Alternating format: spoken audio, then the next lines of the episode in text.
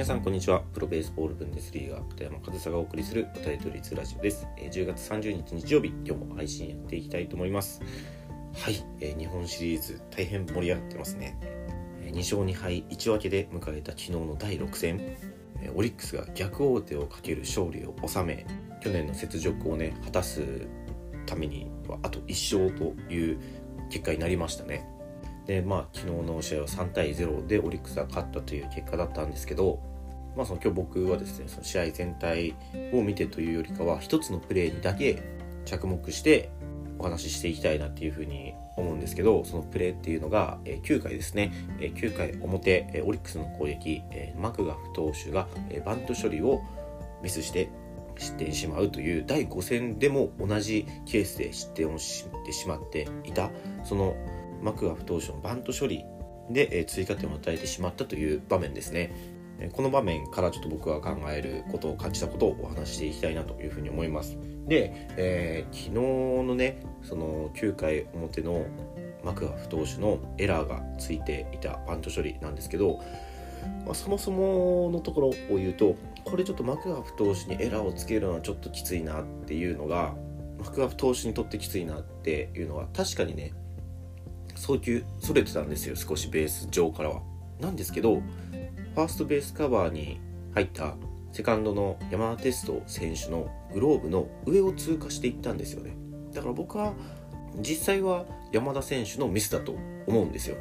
でその飛び込んだりしたわけではなく、えグローブの上を通過していると、まあ、取れる球を投げたわけですよ。マクガフ投手はそれを、え後ろに取れなかったというかもうボールを通過させてしまったのは山田選手でこれはもう確実に山田選手のミスじゃないかなというふうに映像を見る限り。思いました。でこれは山田選手を攻めたいわけではなくて僕すごくこの気持ちわかるんですよね。山田選手もなんでそれが取れないんだっていうような球なんですよ正直。だってグローブの上を通過してるわけですからね、ま、そのグローブの向きを変えると、まあ、上というか横というかという感じでとりあえず取れる球なんですよ確実に。もう本当にキャッチボールができたら取れるような球を後ろにそらしてしまっている、まあ、そういうことが起きるんですよね。でこれ僕もこういうミスしたことあるんですよ正直。したことがあってそれは何で起きるかというとやっぱりそこには精神的なもの、えー、プレッシャーやあとは責任感みたいなところが、えー、強く影響しているというふうに僕は感じていて山田選手はキャプテンという立場でねえヤクルトの中ですごく責任感を、え、持っている選手だと思います。でこういう選手によくありがちなのが試合に負けたら自分のせいだって考えてしまうんですよね。これ山田選手はどう考えてるかは分かりません。けど僕の、えー、まあ、想像というかこう思ってるんじゃないかなっていう話をすると山田選手は今日負けたら俺のせいだって思ってると思うんですよ。でもそれはエラーをする前からもうエラーをしてしまった以上もう今日負けたのは俺のせいだって思ってるかもしれないですけどその9回表のそのプレーが起きる前から今日負けたら俺のせいだ俺が打てなかったからだっていうふうに思っていると思うんです実際昨日ヤクルトヒット1本しか出ていなくて全然打ててなかったんですよねで打ててない時にやっぱり責任を感じるのは3番4番5番っていうまあ、いわゆるクリーンナップや主軸と呼ばれるバッターたちが結構その責任をね感じますよね。でまあその昨日に限らず、ね、この後半山田選手と、えー、村上選手もかな13打席もあんだとか15打席もあんだとか結構打ててないんですよ。やっぱそういうのが積み重なってくると責任を自分で課してしまうんですよね。でただ自分が一選手であればそこまでの責任やプレッシャーっていうのを自分に課すことはないのかもしれないんですけどキャプテンという肩書きを背負ってる以上そこにチームの負けは自分のせいくらいな感じで責任を負ってしまうんですよ。勝手に。でそういった責任っていうのが、えプレッシャーになって、えー、パフォーマンスを低下させる方に働いてしまって普通だったら絶対取れるようなボールを後ろにそらせてしまう。そういう時って本当に視界が真っ暗になるんですよね。僕も経験あるんですよそういうの、えー、何でもないゲッツーを取るべき時に視界が真っ暗になってボールがグローブの横を通過して外野に転がってしまう気づいたらボールが自分の横を通過して外野に転がってしまっている。実際起きるんですよねそういうこと。で僕もそういうことが起きるようになったのは、え、選手兼監督っていう立場になってから。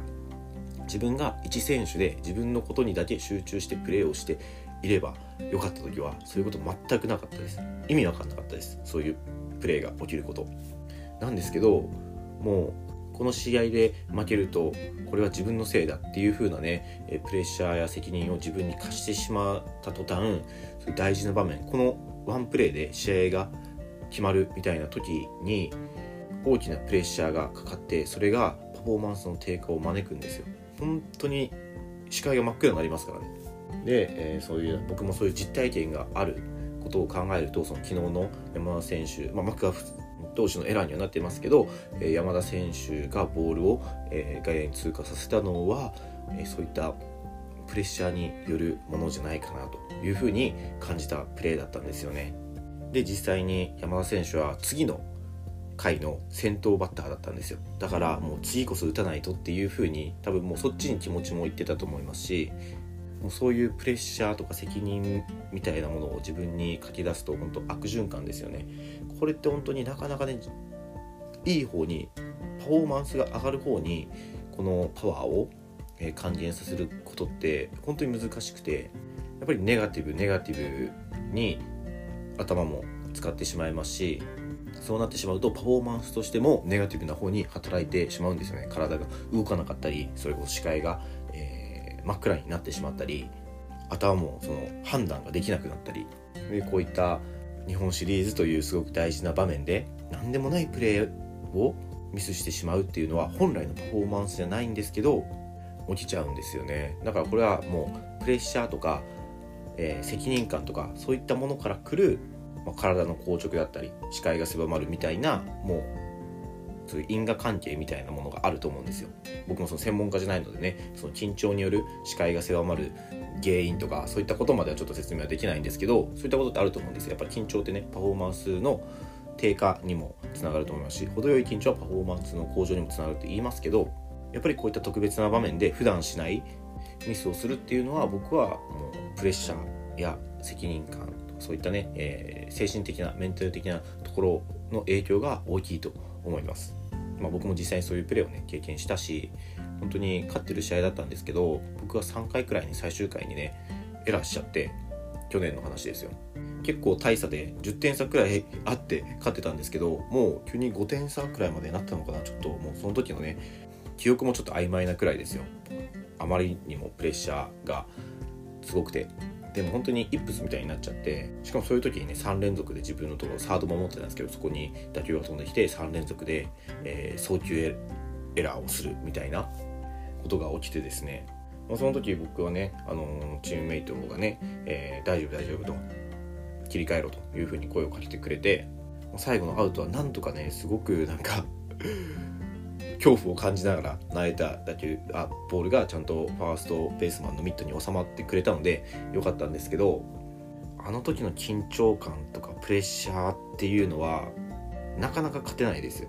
それこそそれで負けたら僕のせいでしかないですからね。負けたら自分のせい負けたら自分のせいみたいな風に頭働いちゃうとやっぱり体ってうまく動かないんですね。でまあそういった風に責任感のある人ほどとか責任ある肩書きとか立場についてる人こそそういうことが起きるんじゃないかなっていうのが昨日の山田選手を見て僕すごく感じたのでこれ僕の実体験もあることということで昨日の山田選手のねミスについてちょっと僕なりに解説してみました。